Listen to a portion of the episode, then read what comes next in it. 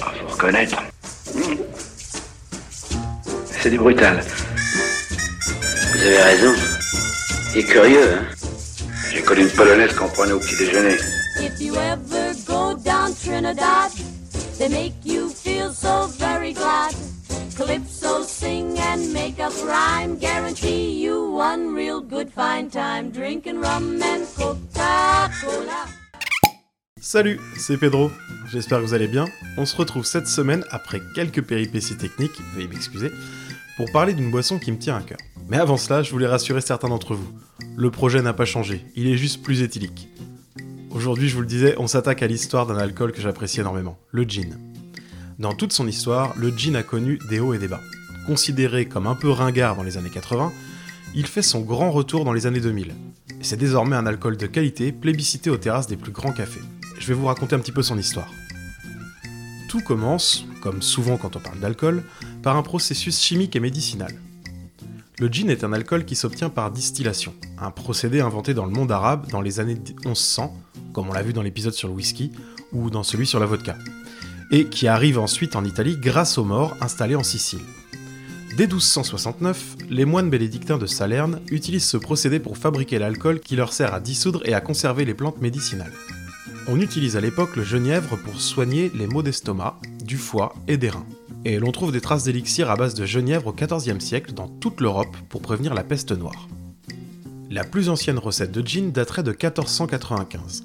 Philippe Duff, grand spécialiste de l'eau de vie de baie de genièvre, aurait retrouvé cette recette dans un manuscrit ayant appartenu à un riche marchand hollandais. Si des épices extrêmement rares pour l'époque entrent dans sa composition, le genièvre est déjà omniprésent. Et oui, vous avez bien entendu, la première recette de gin serait en fait hollandaise et pas anglaise comme on pourrait le penser. L'utilisation du genièvre comme plante médicinale se développe donc en Hollande où sa version alcoolisée, le Genever, est vendue dans les pharmacies pour traiter les problèmes de digestion, de gouttes et de calcul biliaire. Mais le remède va voyager grâce, bah, grâce à la guerre.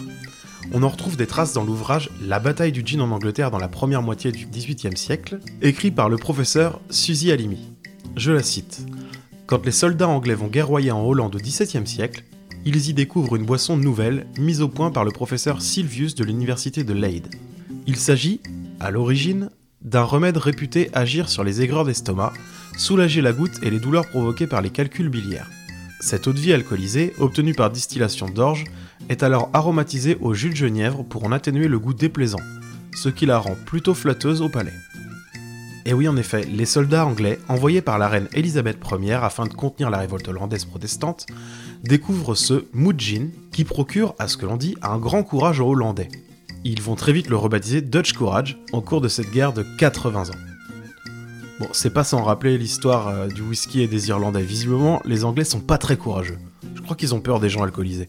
Le commerce du Genever de la Hollande vers l'Angleterre cartonne jusqu'en 1688 quand le roi d'Angleterre, Guillaume III, décide d'interdire l'importation d'eau de vie étrangère et favorise la production nationale en permettant à chaque citoyen anglais de produire son propre gin, imposant simultanément de lourdes taxes sur les spiritueux importés de l'étranger. Bénéficiant de taxes avantageuses, le gin devient un alcool abordable et très populaire. Beaucoup trop populaire même. Ces gins produits artisanalement sont très nocifs pour la santé et provoquent des ravages au sein de la population. Nous sommes en 1730. Londres recense environ 7000 commerces vendant du gin, sans compter les comptoirs illégaux. Ils écoulent à travers la ville, asseyez-vous, pas moins de 53 millions de litres par an. La folie du gin, ou gin craze, s'empare de Londres puis de toute l'Angleterre, notamment dans les classes ouvrières. Bah, c'est normal, il faut dire que le Royaume-Uni est en pleine explosion industrielle, et que la vie est compliquée pour les plus pauvres. Ce breuvage, souvent de très mauvaise qualité, dépasse les 40 degrés et fait oublier le quotidien. La boisson est rapidement surnommée The Mother's Ruin, la briseuse de famille. Et elle est tenue responsable de nombreux maux, la criminalité, la prostitution, la folie, un taux de mortalité plus élevé et la baisse du taux de natalité. Pour enrayer l'épidémie, plusieurs lois sont adoptées, jusqu'au Gin Act, voté en 1741, qui rend illégale la vente au détail de gin sans licence annuelle de 50 livres. La conséquence fâcheuse est que de nombreuses distilleries clandestines voient le jour chez les particuliers, et l'on vend, sous le manteau, du gin aromatisé à la térébenthine ou à l'acide sulfurique. Heureusement, les prix s'effondrent et la consommation de ces mauvais alcools diminue. Mais cet épisode a marqué à vie les esprits anglais qui aujourd'hui encore appellent gin joints les bars malfamés et utilise l'expression gin soaked pour parler des personnes ivres. Bon, ok, voilà pour l'histoire du gin, mais comment on élabore le gin? C'est une boisson spiritueuse qui est un alcool blanc qui repose sur une base neutre. Rappelez-vous, on en a déjà parlé pour la vodka. La base est dite neutre car sa concentration en alcool est très élevée et il est presque impossible de déceler, même pour un expert, l'ingrédient de base qui a servi à la distillation. Il s'agit très souvent de céréales ou parfois de betteraves. Ce qui va donner la personnalité à ce spiritueux, c'est son aromatisation. En effet, l'aromatisation se fait généralement par infusion. Un mélange de plantes contenant évidemment des baies de genévrier est placé dans l'alambic au-dessus de l'alcool de base, lui-même mélangé avec de l'eau. Les vapeurs d'alcool vont alors s'infuser avec ce mélange pouvant contenir plusieurs dizaines de plantes.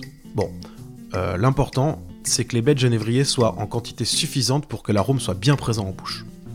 Le mélange d'alcool et d'arôme obtenu en sortie d'alambic sera alors à nouveau mélangé avec de l'eau pour atteindre le degré d'alcool souhaité pour l'embouteillage. Il existe différents types de gin. D'abord le gin tout court. Lorsque le gin ne dispose d'aucune appellation, c'est qu'il a probablement été aromatisé de manière simple, sans le processus de redistillation que je vous ai décrit précédemment. Néanmoins, l'arôme des baies de genévrier doit être prépondérant. Le distilled gin, donc les gins distillés. Les gins distillés sont les plus répandus. Ils résultent d'une infusion ou macération de baies de genièvre et d'autres plantes dans une base d'alcool neutre. Le London Dry Gin.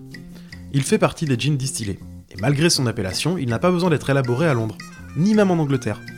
Pour avoir l'appellation, il faut que le distillat obtenu lors de l'aromatisation ait au moins 70 degrés d'alcool. De plus, l'ajout d'arômes artificiels est interdit. Cela a pour effet de limiter la part aromatique présente dans le gin, et c'est pour cela qu'ils sont très utilisés pour les cocktails, puisqu'ils apportent leur personnalité sans dénaturer. Il existe également le Plymouth Gin, qui doit être produit, lui, dans la ville de Plymouth. Et puis il existe d'autres appellations régionales, comme le Pequet en Wallonie, ou le Gin de Mahon au Baléares. Va pas faire toute la liste, mais on peut également citer le Genever. On en a parlé un petit peu plus tôt. Alors à proprement parler, c'est pas vraiment du gin, mais ça se rapproche de l'eau de vie ayant inspiré le gin. Elle a une appellation géographique, elle peut être produite aux Pays-Bas, en Belgique, dans le nord de la France ou le nord-ouest de l'Allemagne. Évidemment, quand on parle de gin, vous pensez assez rapidement au gin tonic. En effet, c'est le cocktail le plus connu à base de gin. Il tire lui aussi son origine d'une histoire de médecine. Au début du 19e siècle, on découvre la quinine, présente dans de nombreuses boissons toniques, et c'est bien fait pour lutter contre la malaria et le paludisme. Dissoute dans de l'eau gazeuse, la quinine a cependant toujours un goût très amer. C'est pour masquer cette amertume que les marins des colonies britanniques décident de le mélanger au gin. Et voilà comment le cocktail est né, tout simplement. J'ai eu l'occasion, lors des épisodes précédents, de citer à plusieurs reprises le gin dans différents cocktails. Je vous laisserai réécouter les épisodes. On a parlé du Ramos Fizz ou du Vesper Martini par exemple. Aujourd'hui, je vais vous proposer des recettes un petit peu moins connues, mais assez faciles à réaliser avec des ingrédients pas très compliqués à, obtenir. Je voudrais commencer par le Monkey Gland. Pour réaliser le Monkey Gland, c'est assez facile. Il faut que vous procuriez 45 ml de gin, 45 ml de jus d'orange frais, une cuillère à soupe d'absinthe et une cuillère à soupe de sirop de grenadine. Vous versez tous les ingrédients dans un shaker, vous agitez avec de la glace, puis vous versez dans un verre à cocktail refroidi mais sans glace. Tout simplement. Et maintenant je vais vous présenter le White Lady. Alors, ça sera exactement la même méthode, on verse tous les ingrédients dans le shaker avec de la glace, on check bien et on passe dans un verre à cocktail refroidi uniquement. Pour les ingrédients, cette fois-ci, prenez 40 ml de gin, 30 ml de triple sec, 20 ml de jus de citron frais. Allez, un petit dernier pour la route, en référence au titre de notre épisode, l'Hendrix Tea Time. C'est un cocktail que j'ai eu la chance de découvrir au Penny Lane à Rennes. Excellent bar à cocktail. Il me tarde que ça puisse réouvrir. Alors, pour l'Hendrix Tea Time, il vous faudra 3 centilitres de gin Hendrix, 3 centilitres de thé English Breakfast, donc vous faites d'abord infuser du thé évidemment, 2 centilitres de jus de citron et une cuillère de marmelade d'orange.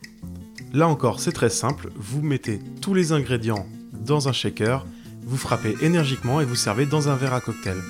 Si vous voulez rendre ça un petit peu plus fun, vous pouvez également frapper le cocktail et le verser dans une petite théière. Et oui, c'est encore un héritage des années 20 et de la prohibition, les apparences étaient souvent trompeuses, et il fallait se montrer particulièrement créatif pour masquer les alcools qu'on voulait servir. D'où la théière, d'où le nom Tea Time. Voilà, c'est tout pour aujourd'hui. J'espère que vous en savez maintenant un petit peu plus sur le gin, qui n'est pas un alcool anglais. Je ne l'ai pas précisé, mais évidemment, il existe de nombreux jeans très très bien faits qu'on peut juste déguster sur un petit lit de glace. Et si vous avez des questions ou si vous ne savez pas quoi choisir, bah, je vous invite encore une fois à aller voir vos cavistes.